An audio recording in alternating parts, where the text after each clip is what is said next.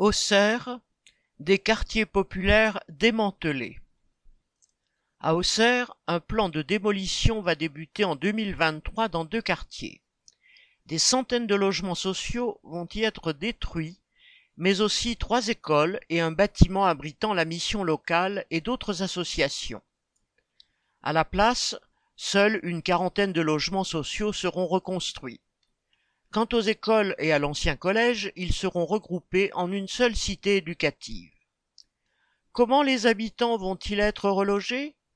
Depuis 15 ans, des centaines d'appartements HLM ont déjà été détruits, sans reconstruction de logements équivalents. Au moment de la démolition, les locataires sont mis devant un ultimatum. Accepter à contre-cœur un logement qui ne leur convient pas, ou bien devoir payer plus cher. Ainsi, les occupants sont triés et répartis dans d'autres logements en fonction de leurs revenus. Les immeubles qui n'ont pas été démolis ont été abandonnés à une dégradation totale, sans rénovation autre que de façade et encore. Avec la réduction du personnel d'entretien et des tournées de ramassage des poubelles, les rats commencent à occuper les lieux. En hiver, Bon nombre d'habitants sont contraints de calfeutrer leurs portes d'entrée avec des couvertures pour bloquer les courants d'air glacial.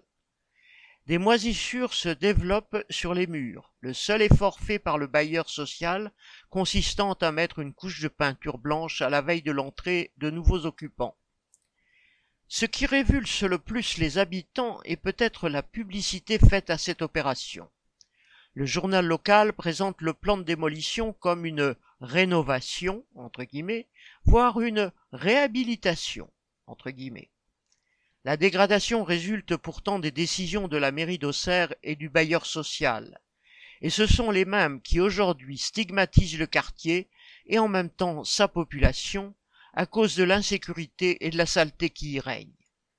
Cette politique vise à masquer une grossière opération financière au profit de promoteurs immobiliers, on sait déjà que des habitations privées, un nouveau parc de stationnement et un village senior seront construits à la place des HLM, mais la destination finale des terrains n'a pas été communiquée.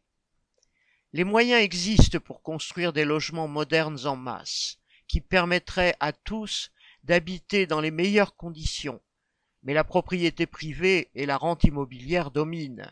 Pour ceux qui ne peuvent payer, il reste les taudis correspondant Hello.